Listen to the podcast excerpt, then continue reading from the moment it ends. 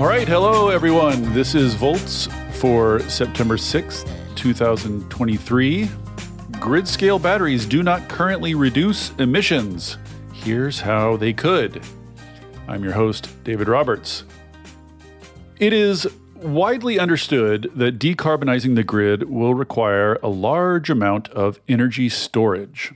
What is much less widely understood is that batteries on the grid today are generally not reducing carbon emissions. Indeed, their day to day operation often has the effect of increasing them. Yes, you heard me right. Most batteries on today's grid are responsible for net positive carbon emissions. I was quite disturbed when I first found out about this mostly through the research of Eric Hittinger at the Rochester Institute of Technology. And I wrote a piece on it on Vox way back in 2018. Contemporary research suggests that nothing has changed in the ensuing five years. Most batteries still behave in a way that increases emissions.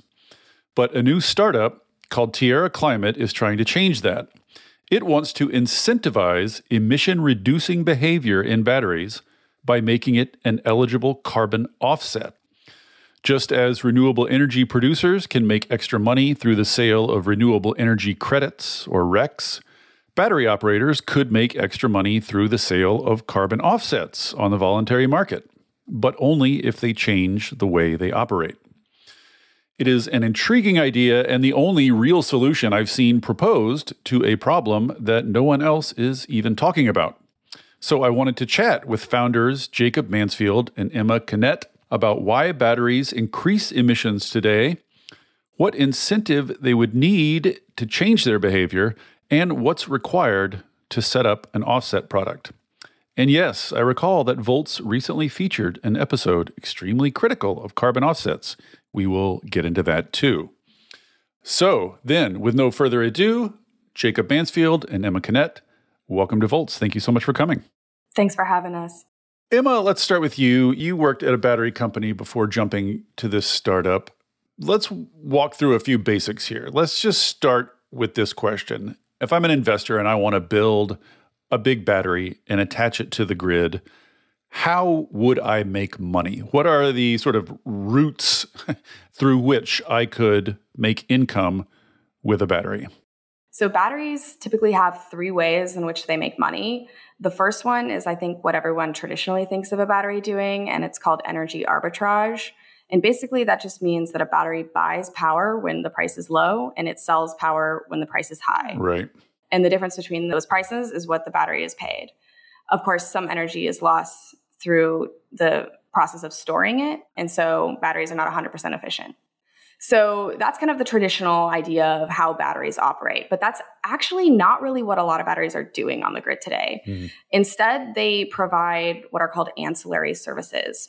And those are basically products that help to keep the grid frequency at 60 hertz. Mm. And it's really important for reliability, just in everyday power grid operations, that that happens and the grid operates more efficiently when it's in a tighter band around 60 hertz. And batteries are really good at providing those products because they can very quickly ramp up and down and they can provide those products around the clock. Yeah, this is a really cool thing about batteries, just to sort of insert kind of an aside here, is those grid services used to only be able to be provided by giant spinning mass, giant, you know, fossil fuel power plants. So it's very cool that we have this like digital, basically digital source now of of these grid services is much more precise. Exactly. And just much more efficient.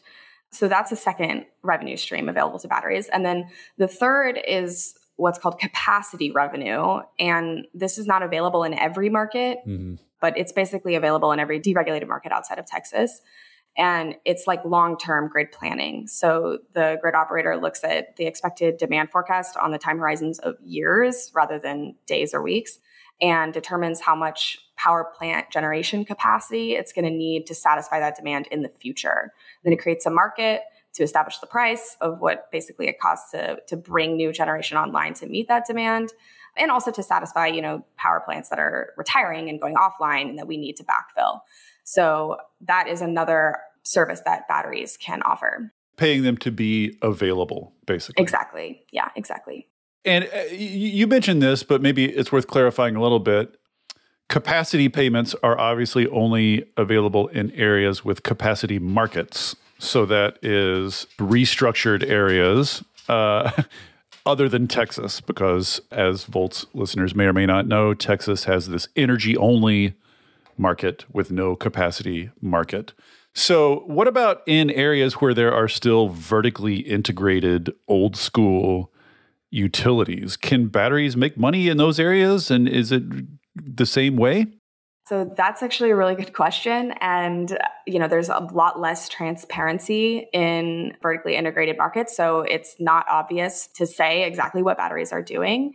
Um, and basically, the utility decides the operating mode of the battery. And I think the biggest distinction between vertically integrated and deregulated markets are that in vertically integrated markets, utilities can rate base the cost of bringing new generation online whereby in deregulated markets that has to be supported by the fundamental economics of the power market. And that's why deregulated markets are so good at getting lowest cost dispatch. And that was why basically they deregulated in the 90s. So it's basically that batteries functionally do the same thing. They're providing frequency services and probably doing some energy arbitrage and are online for capacity in vertically integrated markets. They're just much less transparency on how they're being paid and how much of that is essentially being subsidized by ratepayers. Mm. And let's just say a little word about grid services because, you know, as as we mentioned, it's very cool that batteries can provide these services, sort of voltage regulation and stuff like this. But I think people should understand that this is not a large burgeoning market. Like the actual demand for grid services is relatively limited and close to being uh, saturated now, or sort of like how much headroom is there in that particular slice of the market? I think a lot of developers are also would like to know the answer to that question uh, because when ancillary markets saturate with storage, that's going to be a major revenue stream that has price pressure on it, so that that revenue stream will decline. Basically, ancillary markets are you know, I'm just going to use Texas as an example because it's the market I'm most familiar with we just are hitting around 85 gigawatts of load in the energy market. And in contrast, ancillary markets are between three and five gigawatts, so much, much smaller in scale. And we are not far from having three to five gigawatts of batteries in the ERCOT market operational. You know, it's a little bit of a moving target because the grid operator ERCOT can move around the quantity of those services that it procures. And that's actually changed a bit. And they've released a new ancillary product in ERCOT this summer. So it's not exactly a certainty, but I think certainly in the next two to three years, we'll see some significant price pressure on those services. You know, and one thing I just want to note here is that, like, when we kind of talk about batteries getting compensated, it's not a clear cut, you know, batteries can win in these markets with respect to like paying back their costs. A lot of batteries actually struggle to make enough revenue to meet their break even hurdle. And this is just one more pressure kind of on the product that's been keeping them afloat in the past couple years. So I think this is really concerning to developers and they're sort of looking for new ways to compensate storage for the services that it provides. Right. Yeah. I was Sort of getting around to that. Like, this is not the grid services market is relatively close to saturated, let's say. But if that's true, then it's definitely going to be saturated well before we get anywhere close to the amount of storage we think we're going to need to decarbonize. So this is not going to be a big driver of additional battery deployment. And it, as you say, like just in general, and you know, you made this point to me when we talked earlier, Emma. It's just very difficult, even today, for batteries to make money period like it's it's a you know for all the sort of talk about batteries and how much batteries we need and you know the sort of gigantic quantities of storage we're talking about needing it's very difficult for them to make money in today's market you're right. You're absolutely right. I think that are the the sexy new thing that everyone's really excited about and gets a lot of buzz. But when you actually operate them and see the revenue they bring in versus the revenue you expect them to bring in, I think it's a little bit of a reality check for folks that are investing in storage, which is really problematic because we need to continue to invest in storage, continue to build storage in concert with renewable energy in order to get this power grid to net zero. So we can't lose momentum here. And if we start to see the economics stall out, that might be what happens. Putting grid services aside, let's talk about arbitrage. So your basic buying power when it's cheap, selling it when it's more expensive. One of the things that you've found that Hittinger's research found and that your research has found is that today, at least, your typical sort of arbitrage will have the effect of raising emissions. So just explain why that is so. How does how, how does that work exactly? Yeah, I think it's actually just to put a little bit of a finer point on it. It's not necessarily a blanket statement that doing energy arbitrage will increase emissions, but it really highly depends on where the battery is located on the grid. Right. In fact, some batteries are located in places where they can significantly reduce carbon emissions, but energy markets and power markets do not incentivize batteries to site in those places. They incentivize batteries to site in places where they aren't reducing emissions on the grid through energy arbitrage. And the reason why that happens is because, well, there's a few reasons, but the big reason is because of the round trip energy efficiency of batteries. So some energy is lost due to the resistance when storing the electrons. What is the average efficiency of, of deployed lithium ion batteries on the grid today, uh, roundabout? It's around about 85%. percent mm hmm So it's it's actually quite efficient for battery technology. It's basically the most efficient batteries we have, and every other technology that can do longer duration for cheaper is usually sacrificing efficiency. Right, but it's still the case that for your arbitrage to make money, you need not just to sell power when it's more expensive, but it has to be like more than 15% more expensive because you got to sort of compensate for the lost power. That's exactly right. Yeah. So, as we're saying, arbitrage does not intrinsically increase emissions. It entirely depends on where the battery is and what time it is and a lot of other factors. But today, we think they are increasing emissions. So, how do we how do we know that? Tell us a little bit about the study you did. So we are partnering with a company called Resurety. It's been around for about a decade, and they produce a data set called a locational marginal emissions rate which basically measures the carbon intensity of power. So you can kind of think of it in terms of CO2 tons per megawatt hour at every point in time and space on the grid. And what it really is truly getting at is the incremental carbon impact of injecting a clean megawatt hour onto the grid. And so we can leverage that data to take a look at a battery's historical behavior and actually measure what the carbon impact was of its charge and discharge cycles, including all of the, you know, things it may be doing to satisfy other markets like ancillary services. So, you know, I think what's really critical is that in some cases it's better for a battery to cycle more and do more energy arbitrage, but it might be selling an ancillary service instead because that's more profitable. Mm. And as a result, we're not getting the carbon impact that we want to see. And some reasons for that might be a battery might charge uneconomically in the real time market to satisfy a state of charge requirement for carrying an ancillary obligation.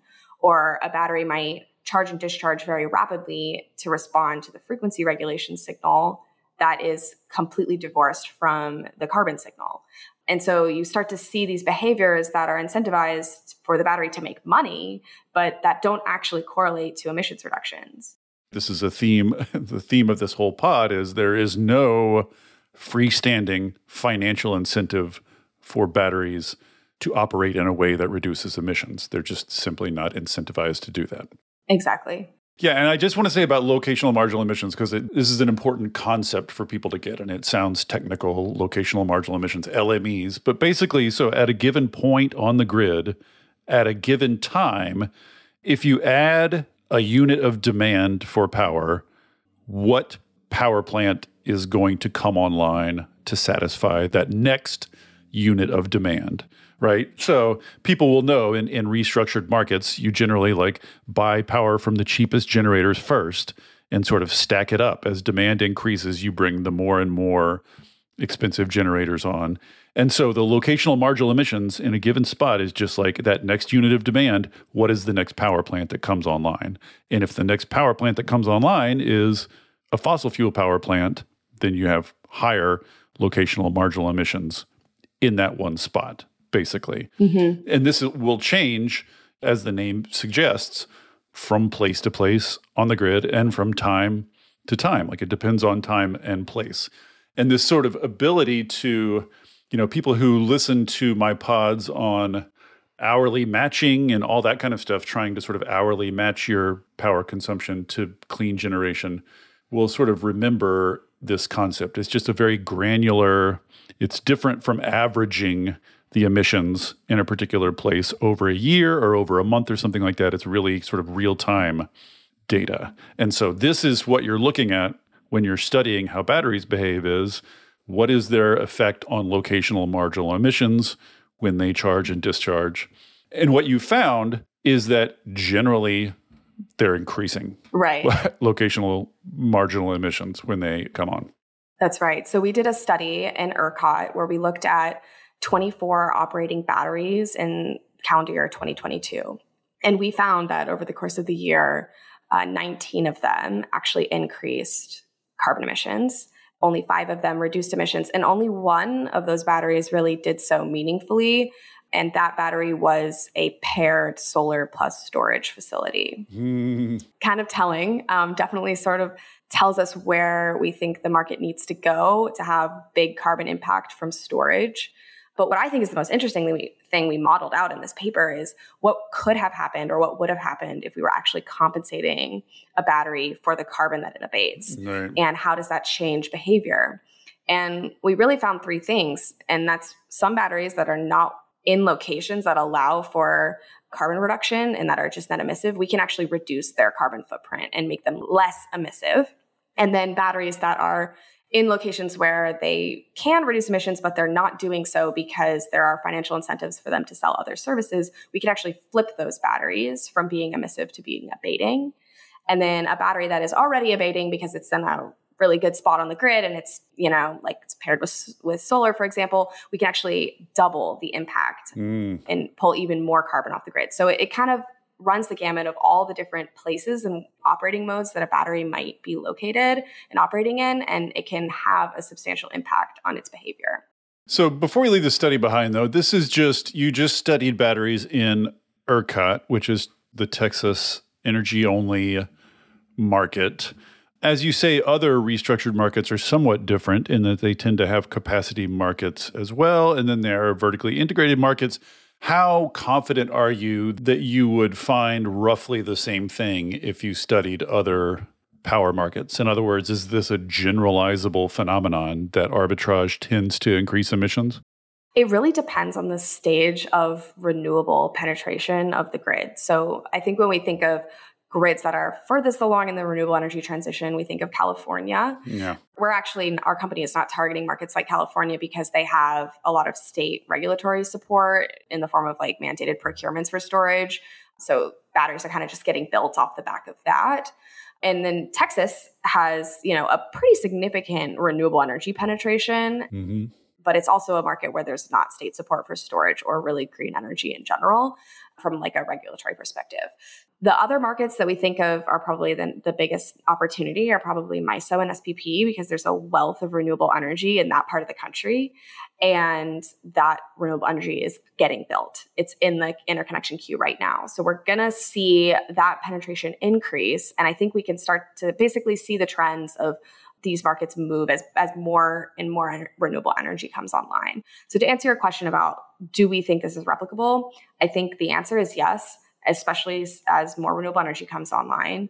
But the critical difference being capacity markets, mm-hmm. uh, which is kind of the one little wrinkle. Like Texas doesn't have those, so we have to think about how does this all play nice together with capacity markets. Yeah, and you say the grid services market tends to lure operations away from what might otherwise reduce emissions. Does capacity market have the same effect?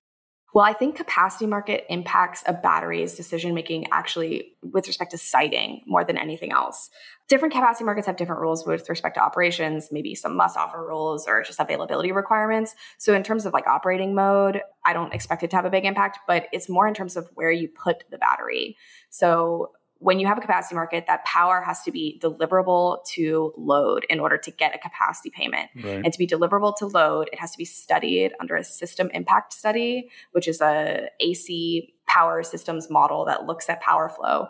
And it can be not deliverable if there's not transmission capacity. And really, unfortunately, where all the renewables are located is where the transmission capacity is bottlenecked. Right. So it doesn't incentivize a battery to go site itself near renewable energy where it can have the highest carbon impact because it's going to have to sacrifice potentially a capacity payment or pay hundreds of millions of dollars in transmission upgrades, which would kill a project. Right.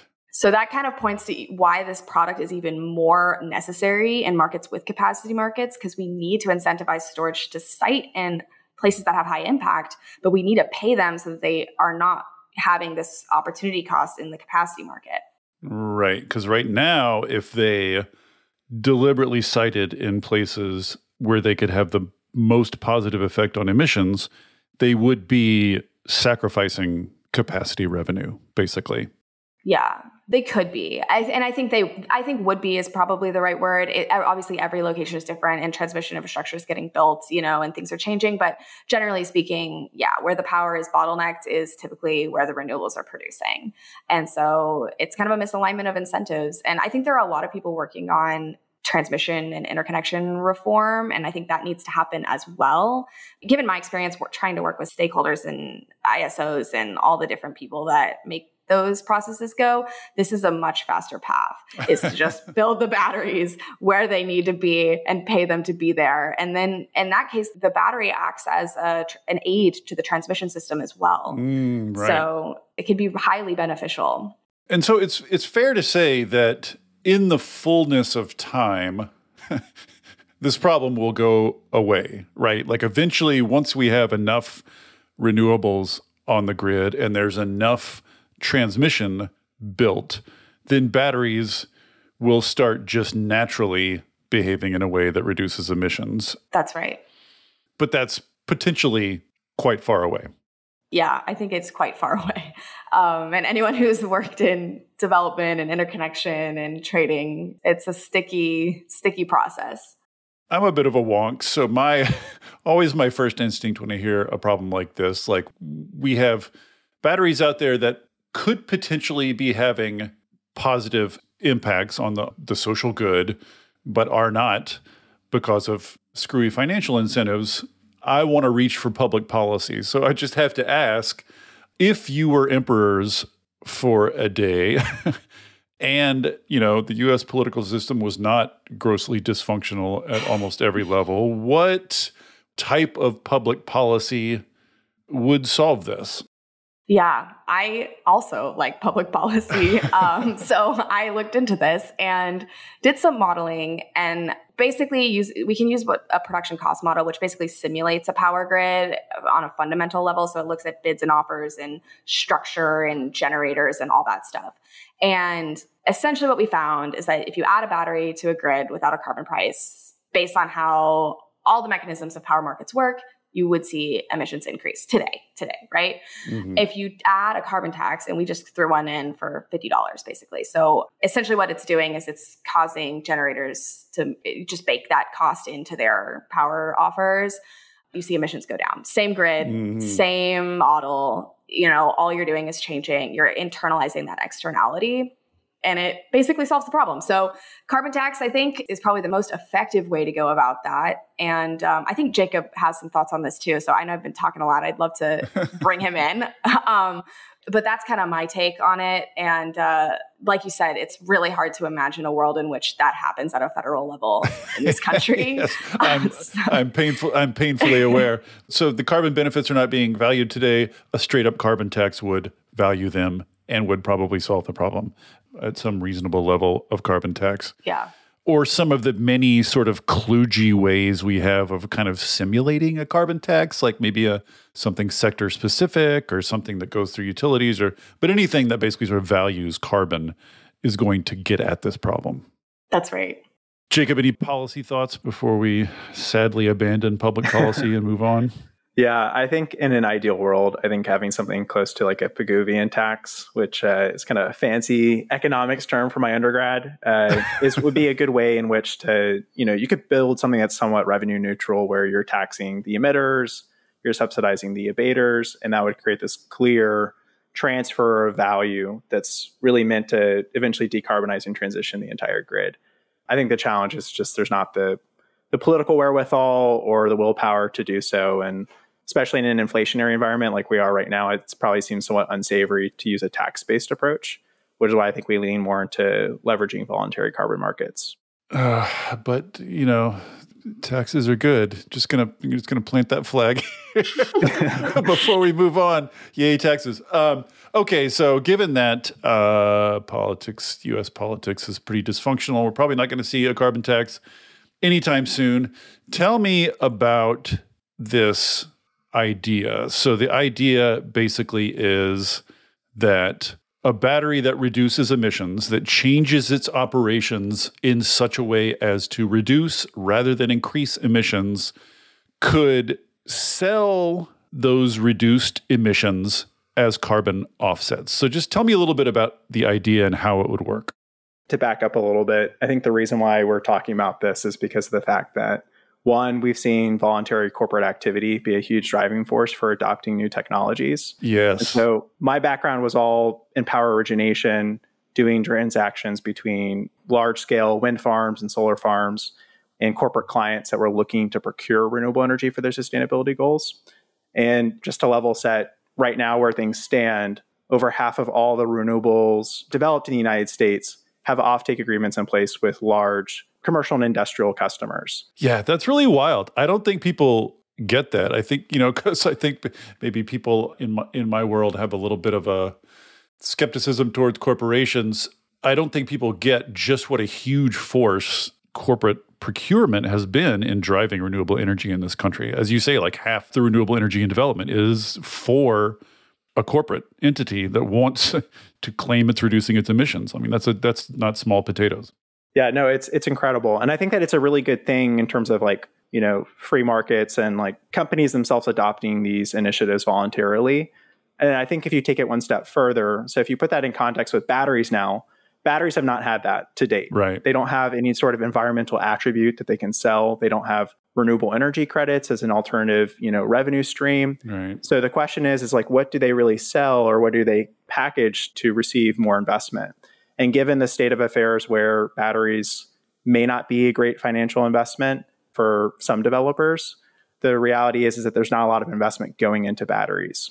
And so Bloomberg put out a report earlier this year about how the green energy transition eclipsed a trillion dollars of investment. But when you actually look at the numbers, about half of that went to renewables. Mm. And when you hmm. compare battery investment to renewable investment, three cents for every dollar that goes towards renewables is being invested in batteries. So there's gross underinvestment in batteries.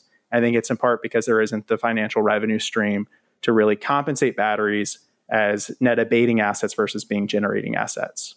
Right. And as Emma said, there are some markets like California where the penetration of renewables is sufficient to cause problems unless you have energy storage. And in, in, those markets, they are kind of getting off their butts and trying to explicitly support batteries and, and battery investment. But that's only in the places that have kind of been forced to it by by the physics of the power system, right? Not these sort of uh, larger markets where penetration is lower.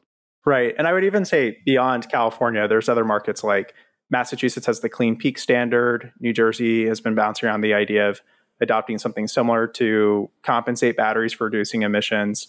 I think that there is some momentum towards supporting batteries in some mechanism. Mm. I think the the tension there is what is the actual instrument used to encapsulate those environmental attributes. Yeah, is there no consensus? Is there no sort of like standard standard model?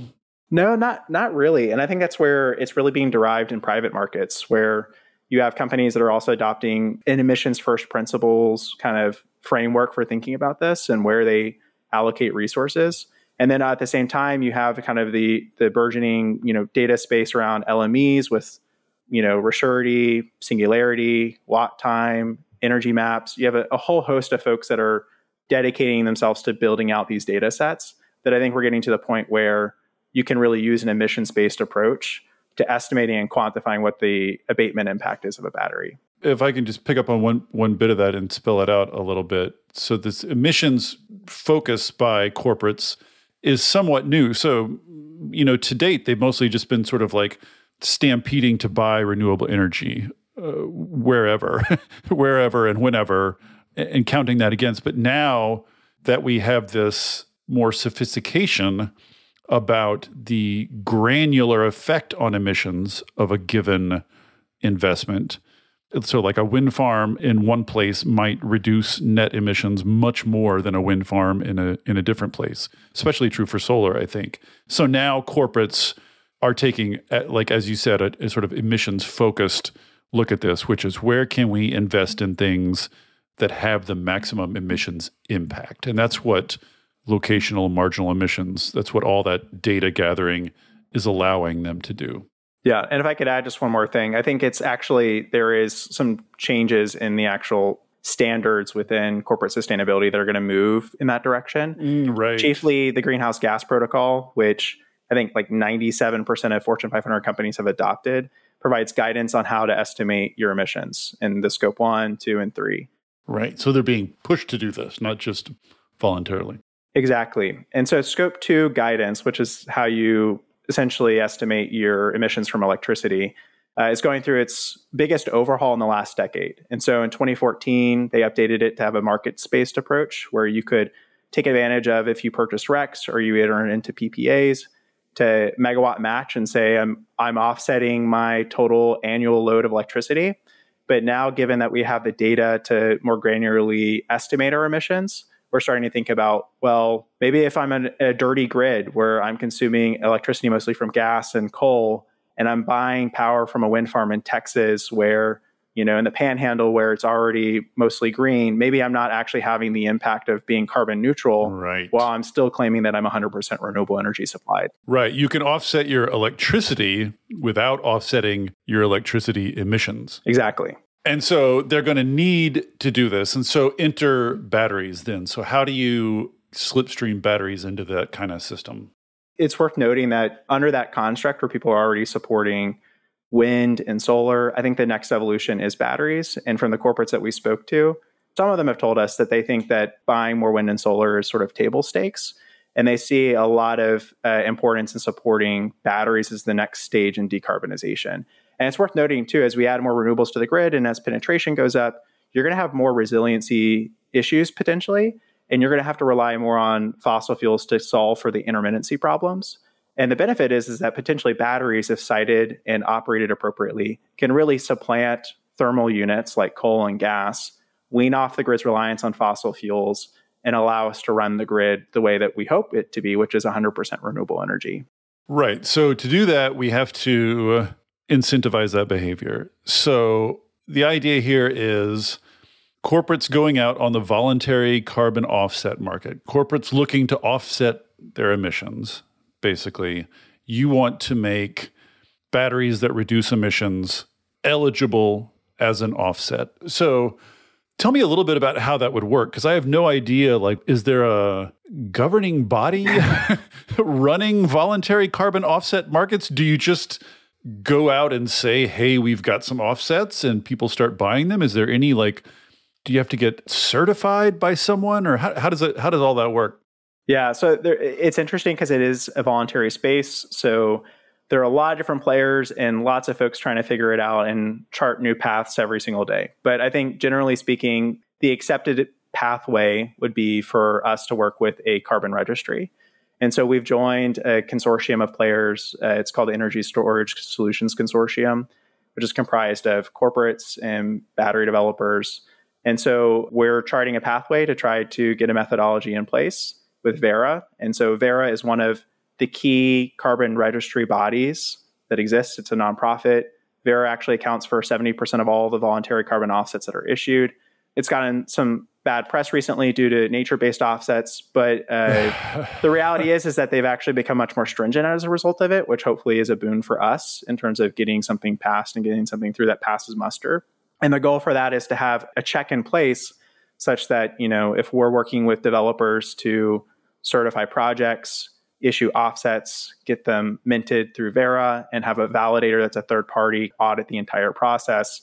You have all these checks and balances in place to ensure that whatever's being purchased by a corporate really is going to pass the test of time and it's really going to be something they can use towards their sustainability goals. Right. Well, this seems like a good time to sort of wrestle with the offset question then, because, you know, a few weeks ago I had Joe Romm on. It's very critical of the offset market generally. And I know at this point that offsets have kind of, even I think maybe among the general public, gotten a little bit of a bad reputation as sort of scammy. So, talk a little bit about how you see these kinds of offsets fitting into the market and sort of how confident people should be in them relative to other kinds of offsets. Like, how would you pitch this to someone who's skeptical of offsets, let's say? Right, and that, those are the folks that we talk to on a weekly basis. So it's it's nothing new from that end. Um, I think the reality is is that this is just a fundamentally different type of product than what exists on the market. To zoom out a little bit, there's sort of a bifurcation between avoidance and removal offsets, mm-hmm. and then also between nature based and things that are not nature based. So, avoidance typically means there's some sort of activity which might increase emissions if we forego that activity, then we will avoid emissions. Right. This is the classic counterfactual that is so problematic. Right. So, like, it's been pretty challenging in terms of like deforestation, like someone threatening to chop down a forest or right. a parcel of land and then claiming that that's an avoidance because they didn't do it because they got compensated. And that's pretty problematic. And the reality is, is that that requires you to make a guarantee of some sort of activity for hundreds of years, meanwhile still recognizing revenue up front for something that hasn't yet fully come to fruition. I think the reason why this is pretty different is that we're getting to the point now where power markets are pretty instantaneous and things the grid what supplies electricity is fairly instantaneous and so the reality is is that at the end of any given day we can look back and calculate what was the empirical impact of a battery on the grid and we're not making claims of 100 years into the future what's going to happen, we can actually look back and say, this battery that was charged with renewables at this time, discharging at this point in time, reduced our reliance on this thermal unit. And that's the type of avoidance that I think is markedly different than a nature based solution. Right. So this would be then maybe if we think of it in terms of, you know, because I think as a rough and ready heuristic in the offset market, generally you get what you pay for. So, you know, these nature based offsets are sort of legendarily, notoriously cheap, which is why people buy so many of them. But they're cheap because they're mostly junk, I think. And then you have, as you said, the removal offsets, which are literally tons of carbon buried, right? Tons of carbon sequestered, which is about as certain as you can get that you're offsetting a ton if you literally bury it. And those are incredibly expensive right now, I think, because the technology for capturing and burying carbon remains incredibly expensive. So, where do you think sort of battery offsets would come in between those two poles? Yeah, I think right now, nature based offsets, the high end is probably like $20. And then you have CDR, DAC, that are in the hundreds of dollars, even north to a thousand dollars. And then you have some things in between, but for the most part, I would use those as like the key price points. Now, going back to our study, what we saw was we did a sensitivity analysis on carbon price because we wanted to know how much can you shift behavior. We found that there were diminishing returns, like batteries can't infinitely abate carbon, unfortunately. No matter what price of carbon you attach to them, there is a finite limit. And so what we found was it comes down to the proverbial question of is the juice worth the squeeze for a battery operator? Right. Like if we t- attach a price of $5 per ton of CO2, it might move the needle slightly, but if you're only increasing the total revenue to the operator by a couple percentage points, that's not meaningful enough to go through all these hoops and hurdles. So then it comes down to okay, what's the point in which this is meaningful money for batteries to move from being in the red to being in the black and changing their behavior? And so, based on our study, we found that it's between fifty to hundred dollars, mm-hmm. and it put kind of more mental benchmarks around that. If you think about RECs and specifically high impact RECs, which are increasing in popularity right now, people are paying as much as $20 per REC or more with maybe a carbon abatement of maybe 0.3 to 0.4 tons per megawatt hour. And when you convert that to per tons, that's already between 30 to $50 per ton of CO2. So we don't think we're totally off from that, but also with the co benefits of improving grid resiliency and building more batteries, which will help us in enabling more renewables to be built as well. So, in the middle, then, somewhere, cheaper than carbon removal, but probably more expensive than nature based and RECs.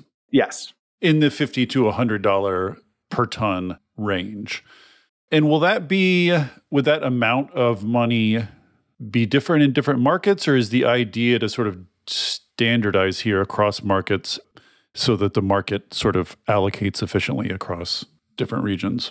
Yeah, I think the beauty to this is that you can actually have price differentiation across batteries, hmm. where the batteries that are the lowest hanging fruit, that are more easily enabled to change their behavior to reduce emissions, they may fetch, you know, a lower price than someone who's a little bit stickier or harder to abate.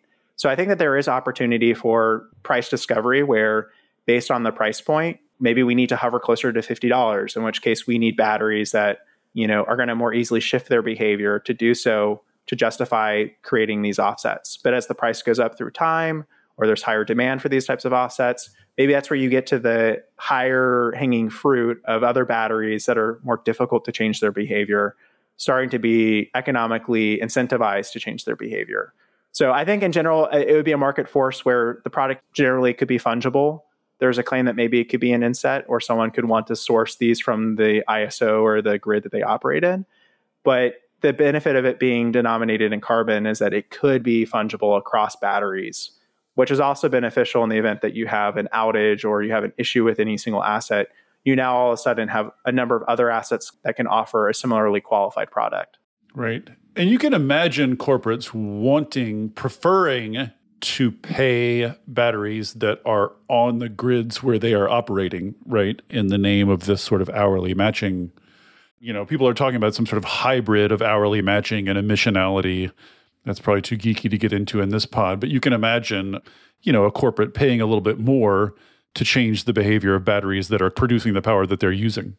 Yeah, and I think this also affects like the siting as well. And I actually would probably hand it off to Emma to kind of chat more about how that affects the siting. Emma, let's talk a little bit about if, say, $50 a ton carbon offset money were available to batteries, grid scale batteries, how would that change their behavior and who and who builds what and where?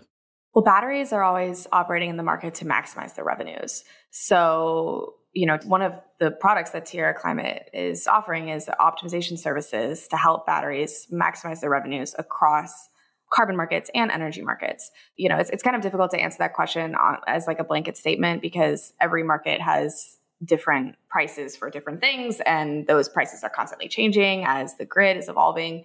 But generally speaking, as soon as you attach a price to carbon, even a smaller price to carbon, like once you basically jump the hurdle of like, okay, we're get we're in the contract and like I'm actually going to operate my battery in a different way, even a smaller price of carbon can start to change behavior.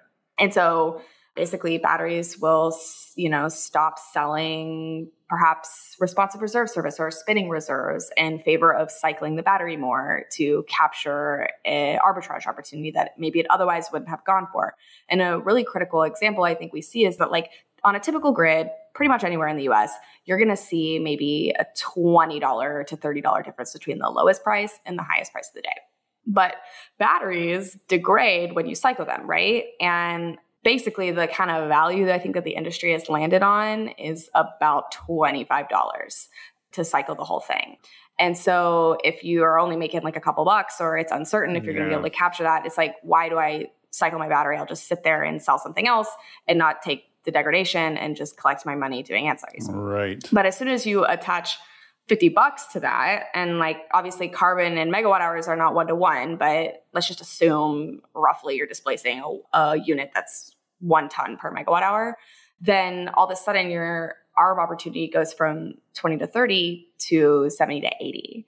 And that now can incentivize much more cycling. And I think as battery developers are looking to the future, they're going to start saying, hey, this product is available to us. So let's go to the place in the grid where we get the max ARB opportunity and kind of let's maybe not so much worry about these small ancillary markets that aren't going to be relevant to us in the, in the next five years. And so we might actually see battery operators and developers flocking to renewable energy rich areas that allow them to cycle the battery frequently and capture that ARB. And then we had that whole discussion about capacity markets, which kind of throws a wrinkle into it. But I think generally speaking, the price of carbon should be discovered in a way, you know, we'll have price discoveries such that it incentivizes the behavior based on the demand for the tons. Presumably, like if there's a spot on the grid where there are considerable arbitrage opportunities that could reduce emissions, those will saturate too, right? Like those are not infinite. So the idea by putting a price on these is to just start filling those in, basically. Yeah, and I think a lot of the big energy arbitrage opportunities that we see are driven by transmission constraints, where basically you have one part of the grid that's bottlenecked. You get power, you know, the emissions factor gets really low, basically zero or perhaps negative. And so it's a charging opportunity. So that's going to change as we both build more batteries and build more transmission. But I will make a comment just on what we've seen happen in markets where you kind of, it's kind of like if you build it, they will come, where you build the transmission and you alleviate a constraint and now all the power can get out. And then a bunch more renewables build right behind that transmission because that's where the renewable energy rich areas are. They're, those aren't moving, right? Like we know where wind right. is in Texas, it's in the panhandle. So we go build projects there and then we fill up the transmission again. And we, we've just seen this. It's like history repeats itself. So I don't really have the concern that on the long time horizon for batteries that they're somehow going to cannibalize the opportunity. I mean, maybe for a few years and we see a cycle where the opportunity is less, but we got to build a lot of transmission to solve this problem. Mm. And transmission is very hard to get done in this country. And we also need more renewables and we need more batteries. And so these trends are going to continue you're going to continue to see an arbitrage gap in both price and emissions in certain parts of the grid, basically in perpetuity. Yeah. And this might be kind of a, a dumb question, but it occurs to me that if you establish a situation where batteries are making money because there is grid congestion, right? I mean, that's sort of like what is making some of these arbitrage opportunities so big is that there's a lack of transmission. Then, if somebody comes in and builds transmission in that area, they are going to be taking revenue opportunities from those batteries. And do you worry at all that this is going to sort of set battery owners and operators against transmission, put their incentives against more transmission? You know, this is something I've thought about a lot. And I think just not to get like too technical here, but there's kind of two different flavors of transmission constraints. One of them is like a thermal constraint, which is basically like an isolated singular one line or couple lines that's causing like extreme price action. And mm-hmm. typically mm-hmm. we see that price action on the upside, where we see like really expensive units have to ramp up to satisfy demand. Then the other type of flavor is the voltage constraint, where basically you're trying to push a large amount of power across a wide region of very, like it, we call it like an interface. And those constraints are more persistent, harder to solve with a single transmission line. Mm. You can't just come in and say, oh, I built a transmission line, problem solved. Right. It's kind of this, you know, integrated whole process that you have to go through to solve that.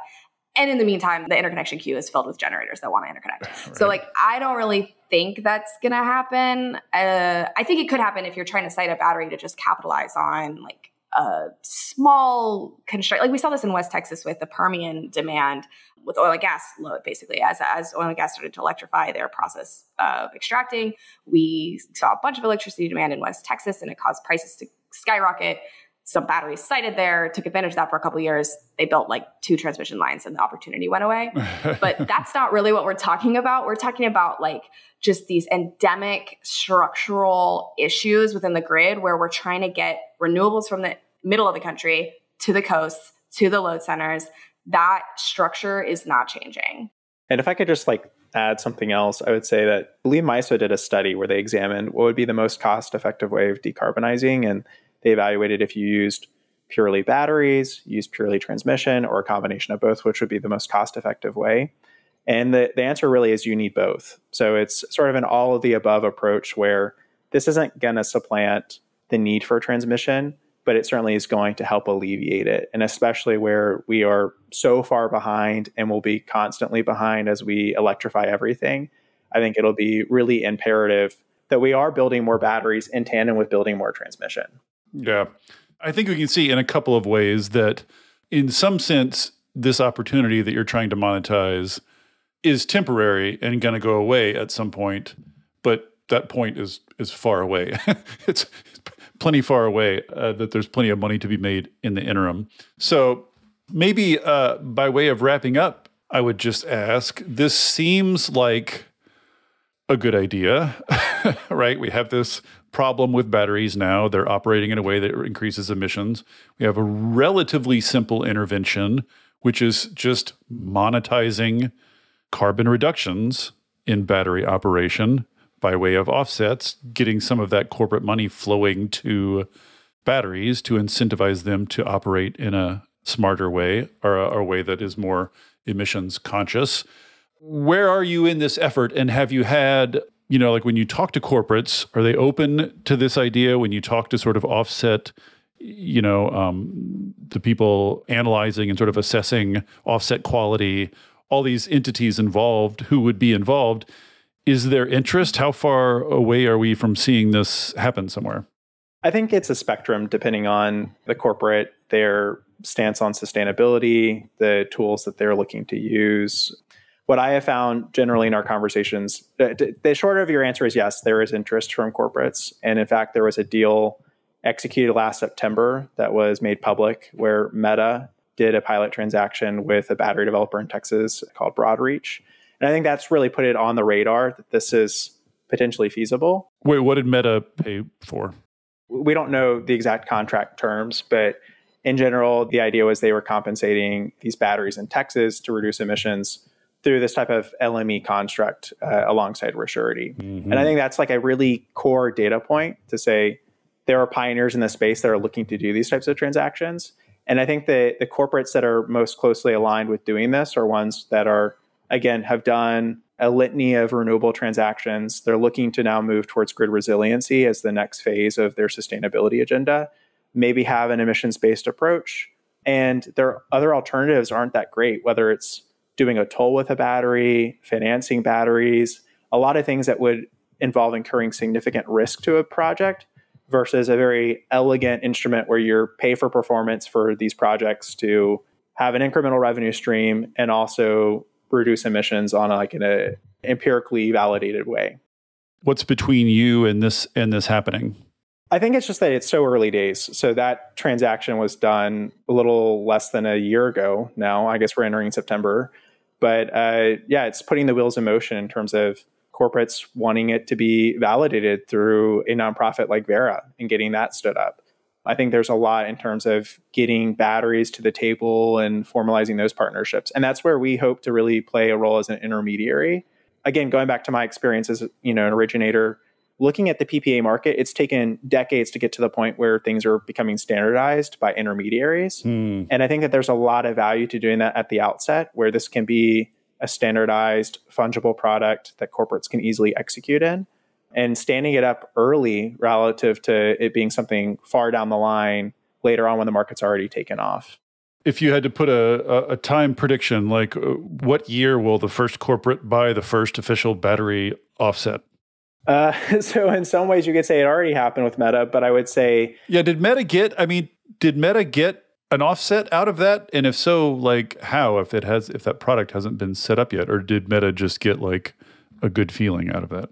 I can't speak for them, but I would say in general, I think it was uh, the idea is that eventually, with a certified process in place through a carbon registry firm like Verra or Gold Standard, they can use those offsets towards their sustainability goals. Right. So, I mean, but there's a lot of other companies that have done transactions that have been off registry. You could say a lot of CDR support has been for projects that don't have methodologies in place, but they're doing it to support novel technologies. Right. But to go back to your original question of when, I mean, putting that aside, I would say next year is probably a really good bet in terms of maybe having something in place to get approved offsets. Everything in terms of the stars aligning and corporates being interested in supporting batteries. I think more and more we talk to corporates. I'm pleasantly surprised into how much they're already talking to developers, how much they're already thinking about this issue. And so I think we're just bringing it to the foreground and also providing a solution as opposed to pointing at all the problems. And I think that's really important for moving this area forward versus just setting it back and saying, headline, there's all these issues and there's no solutions to it. Awesome. Well, hopefully, yeah, when I revisit this in five more years, there will be a different story to tell.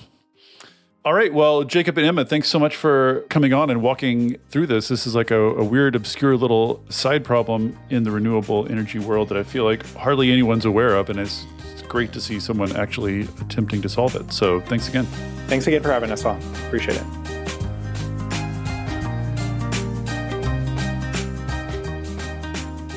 Thank you for listening to the Volts podcast. It is ad free, powered entirely by listeners like you. If you value conversations like this, please consider becoming a paid Volts subscriber at volts.wtf. Yes, that's volts.wtf so that I can continue doing this work. Thank you so much, and I'll see you next time.